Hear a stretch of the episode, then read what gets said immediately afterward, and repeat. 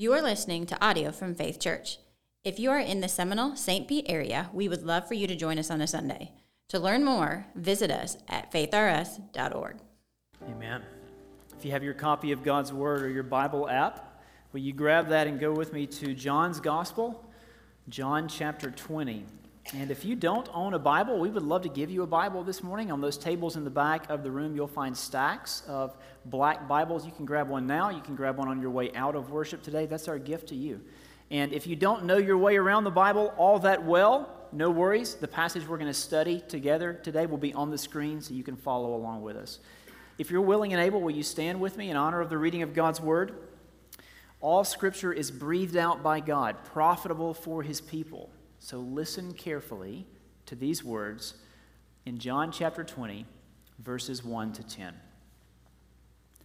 Now, on the first day of the week, Mary Magdalene came to the tomb early, while it was still dark, and saw that the stone had been taken away from the tomb. So she ran and went to Simon Peter and the other disciple, the one whom Jesus loved, and said to them, They have taken the Lord out of the tomb, and we do not know where they have laid him.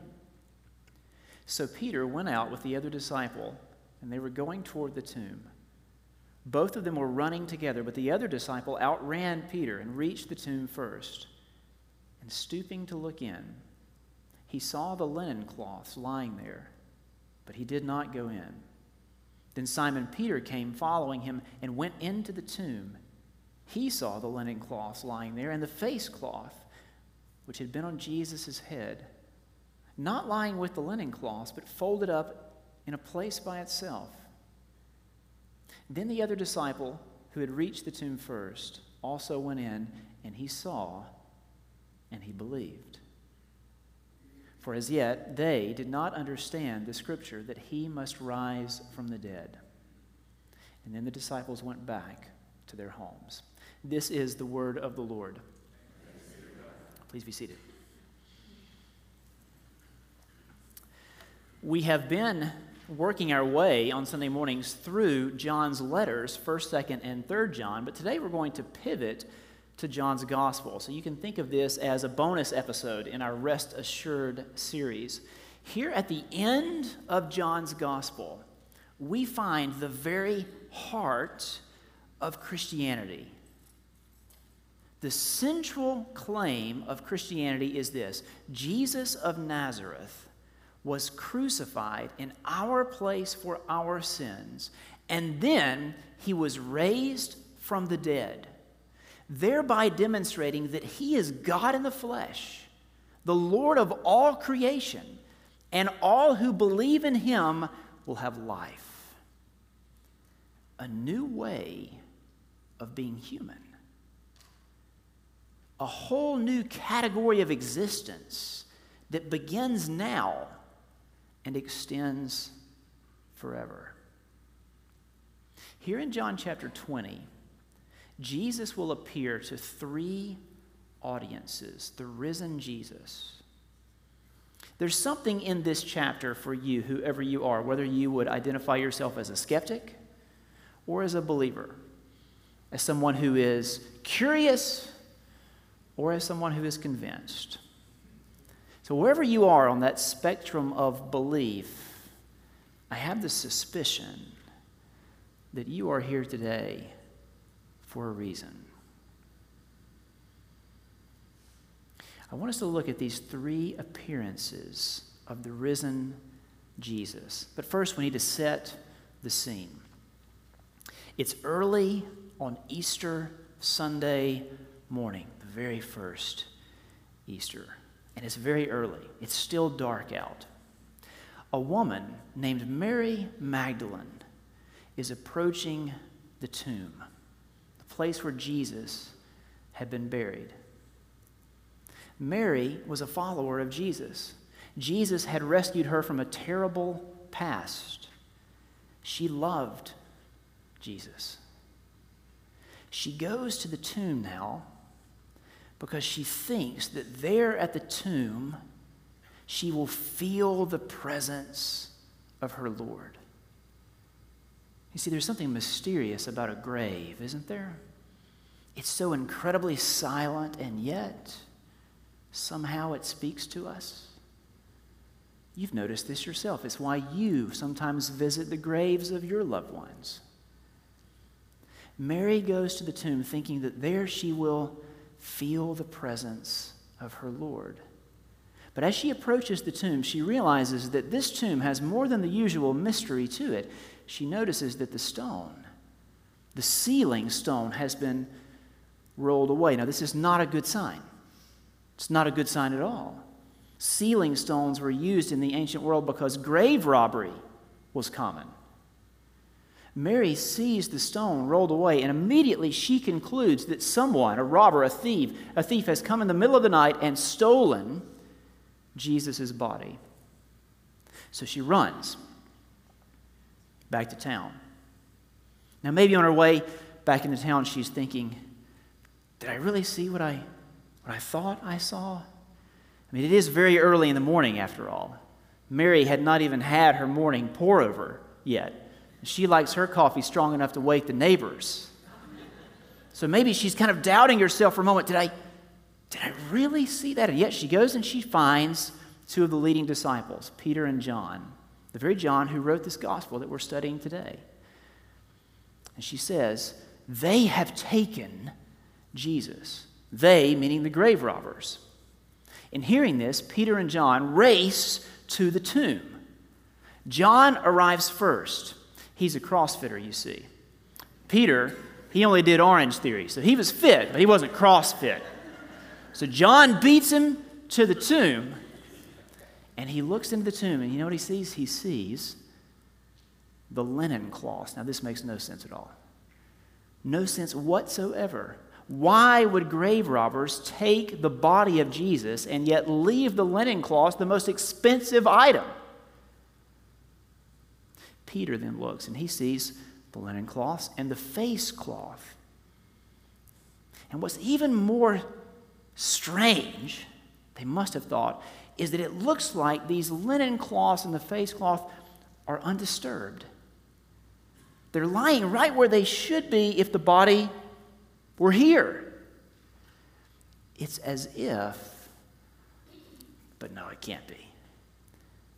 It's as if Jesus' body has somehow disappeared, as if it rose through the grave cloths. Now, in his gospel, John tells us that here he believes, he knows, but he says nothing. And the disciples then return to their home. Mary, on the other hand, comes back to the tomb, and she is the first person to whom the risen Jesus appears. Look at what happens. Jesus and Mary, picking up the story in verse 11. But Mary stood weeping outside the tomb, and as she wept, she stooped to look into the tomb, and she saw two angels in white sitting where the body of Jesus had lain, one at the head and one at the feet. They said to her, Woman, why are you weeping? She said to them, They have taken away my Lord, and I do not know where they have laid him. At the tomb, Mary is weeping. She's weeping because she loved Jesus. Jesus had rescued her from a dark past. And now Jesus is gone. Even his body is gone. She's lost that small comfort of being able to sit in the presence of our deceased loved one. So she's weeping. She's heartbroken. But as she looks into the tomb, she sees, surprisingly, two angels. And these angels say to her, rather matter of factly, Woman, why are you weeping? And Mary says, Well, I'm, I'm weeping because They've taken my Lord. The grave robbers have come. They've taken Jesus. I'll never see him again. And that's when something surprising happens. As Mary says this, somehow, from somewhere, the risen Jesus appears right behind her. It's as if Jesus steps through a portal from another dimension or something. It's as if he's been there all along, close at hand, but Mary couldn't see him. Now she sees him, but she doesn't yet recognize him. Now, this too is strange. Why doesn't Mary recognize her Lord? Is it because her eyes were blurry, so full of tears? Is it because Jesus' resurrection form is different from his pre resurrection form? Jesus repeats the question Why are you weeping? Woman, why are you weeping? And then he adds, For whom are you searching? Who are you looking for, Mary? Now, here we find one of the most comical details of the entire narrative. John tells us that Mary supposes that Jesus is the gardener. So here she is in the presence of God in the flesh, the risen Jesus, and she thinks he's the gardener, the yard boy. But who else would be at the tomb this early in the morning before they've even had their morning coffee? But you know what? On the one hand, that sounds strange. On the other hand, Mary's exactly right. This is God the gardener. Jesus is cultivating, creating something new, a new way of being human, a whole new category of existence.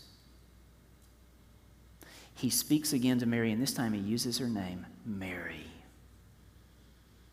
And at the sound of her name, now, Mary knows exactly who this is. She knows it's Jesus. She runs to him, she clings to him, falls at his feet, grabs hold of him.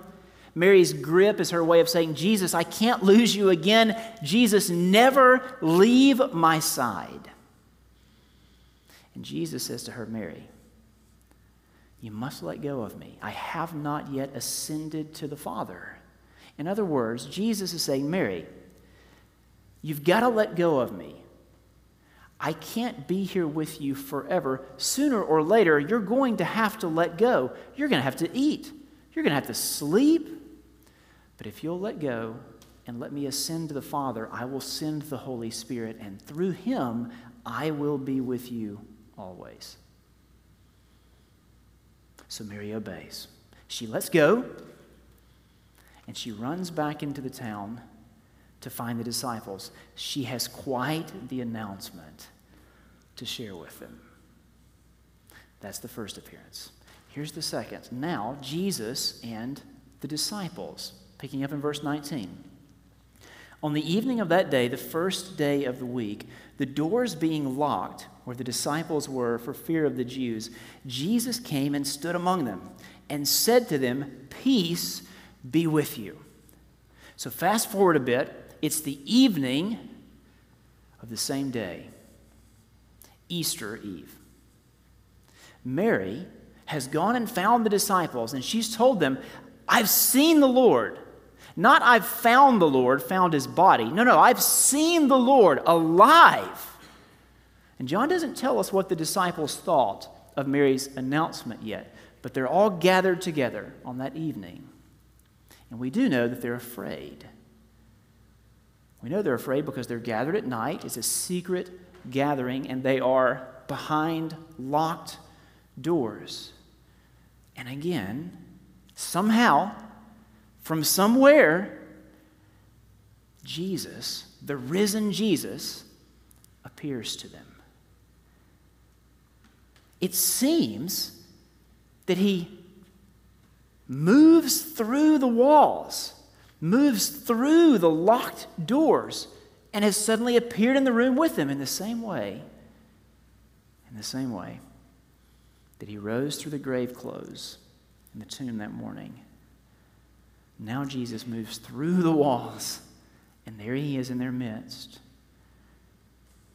So it seems, get this, it seems that Jesus, in his resurrection body, he is both physical and spiritual or immaterial.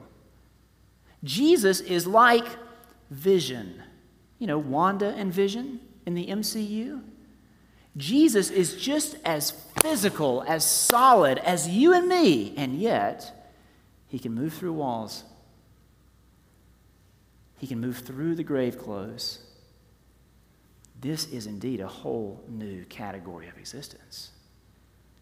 Jesus shows up there in the midst of the disciples and he says, Peace be with you. And then he says, As the Father sent me, so I am sending you. And look at what he does next here. Verse 22 When he had said this, he breathed on them and said to them, Receive the Holy Spirit. Now, the disciples don't actually receive the Holy Spirit at this very moment. That is, they're not yet indwelt by the Spirit. That doesn't happen until Acts chapter 2, the day of Pentecost, after Jesus has ascended to the right hand of the Father. So, why does Jesus say this? What is he up to here? Why does he say, receive the Holy Spirit? Why does he breathe on them? That's strange. That's weird, right? Not if we know the whole biblical story. In the very beginning of the biblical story, in Genesis chapter 2, God created man, formed the man from the dust of the earth, and then he breathed. He breathed on the man, and the man became a living creature. In the very beginning of the biblical story, it is the breath of God that creates man.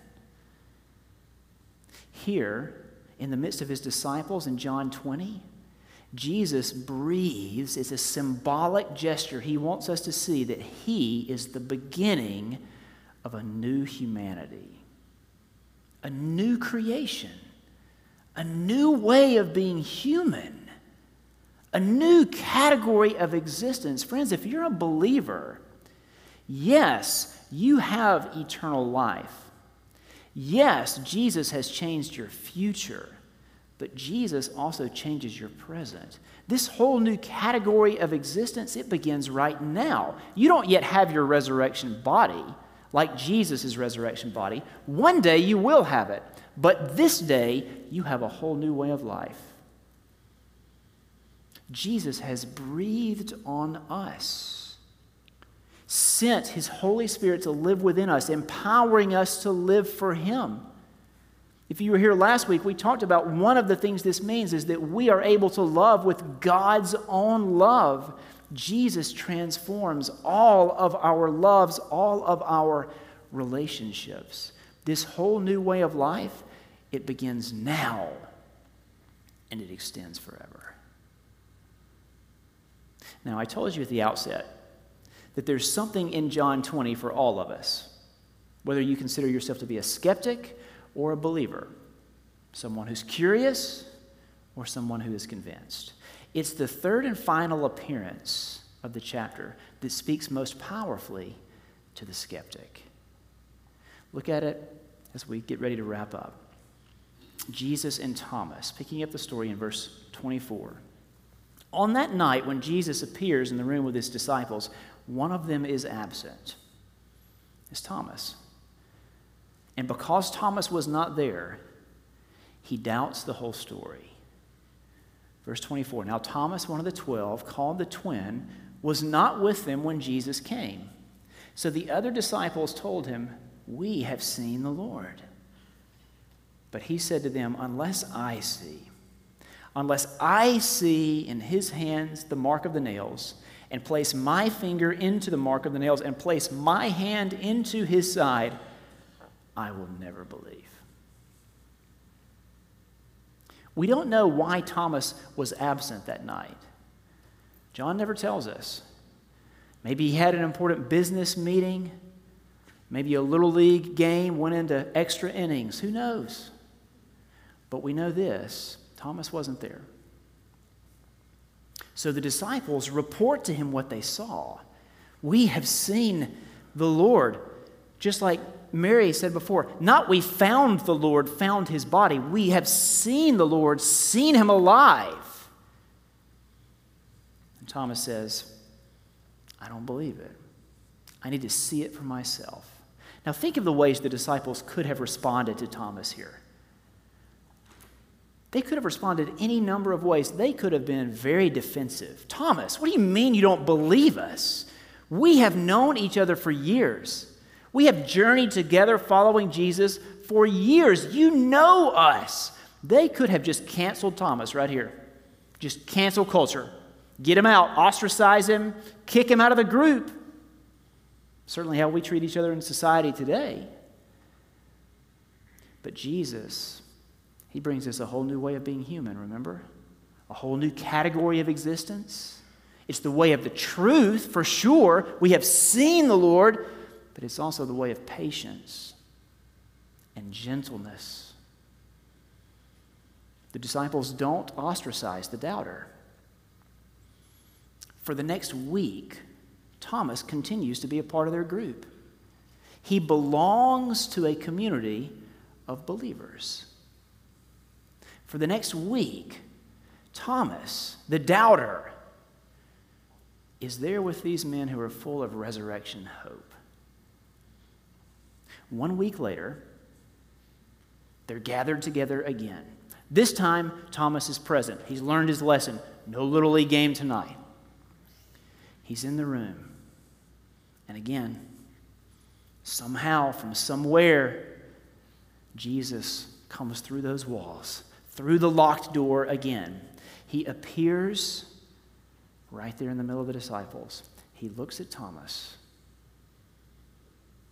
Thomas looks at him. Thomas says nothing. Jesus knows. Jesus knows exactly what Thomas said a week prior. Jesus knows all about Thomas's doubt. And Jesus cares too much about Thomas to leave him in his doubt. So Jesus goes to the doubter and he says, Thomas, here I am. See my hands and my feet, the scars of the crucifixion. Touch them. Thomas, do not disbelieve, believe. And Thomas, in that moment, his skepticism, his pessimistic unbelief is transformed into joyful faith. My Lord and my God, he says. And then Jesus utters the final words of the narrative in John 20. Blessed are those who believe, even when they have not seen. Even when they have not seen. The narrative closes, and in a way, this is right where it opens up. It draws us into it with this proposition Jesus is drawing you and me into the story. See, in these appearances, we've seen the risen Jesus show up to others, to Mary and the disciples, and now Thomas, and we've seen them all respond with faith, with belief. Now, Jesus says to us, Will you believe? John closes chapter 20 of his gospel this way he says to us, Now Jesus did many other signs in the presence of the disciples, which are not written in this book, but these are written so that you may believe that Jesus is the Christ, the Son of God, and that by believing you may have life in his name. Will you believe in the living, breathing, Jesus. See, the living Jesus, he conquered death. And that means that all of us who believe in him, we will go through death to resurrection, just as Jesus did. We will one day receive resurrection bodies just like Jesus.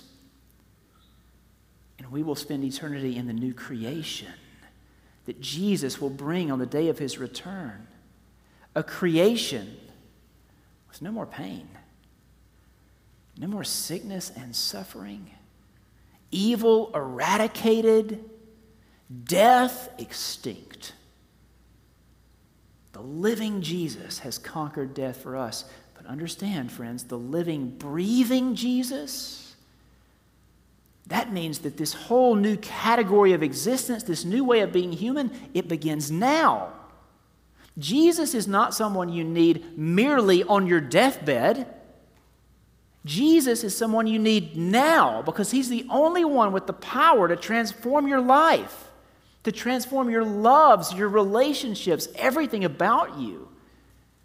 Jesus gives us the gift of his Spirit who lives within us, transforming us. This is the living, breathing Jesus.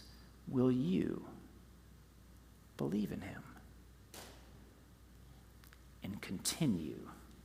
to believe in Him, serving Him, following Him wherever He might lead you. Will you pray with me? Father, we thank you for your word and we thank you for the resurrection of our Savior, Jesus Christ. Oh, the good news of the gospel is that Jesus of Nazareth was crucified in our place for our sins and then he was raised from the dead, thereby demonstrating that he is God in the flesh, the Lord of all creation, and all who believe in him will have life. A new way of life that begins right now and extends forever. God, we thank you for this good news. It is life changing. The message of Easter is that Jesus changes everything. This is the truth we celebrate today. God, I pray that you're working in hearts this morning, drawing people to yourself, encouraging and comforting believers. Help each one of us to live with this resurrection, new creation power that Jesus and Jesus alone provides In his name we pray. Amen. We're going to transition into a time of communion, so you can go ahead and grab those communion elements that you got on your way in. If you are a believer, a follower of Jesus Christ, we invite you to celebrate communion with us today. If you are not yet a believer, you're still a little skeptical about all this Christianity stuff, I want you to know that we are glad you're here today. And I hope you will continue coming and, and worshiping with us. And we invite you to just observe this part of the service.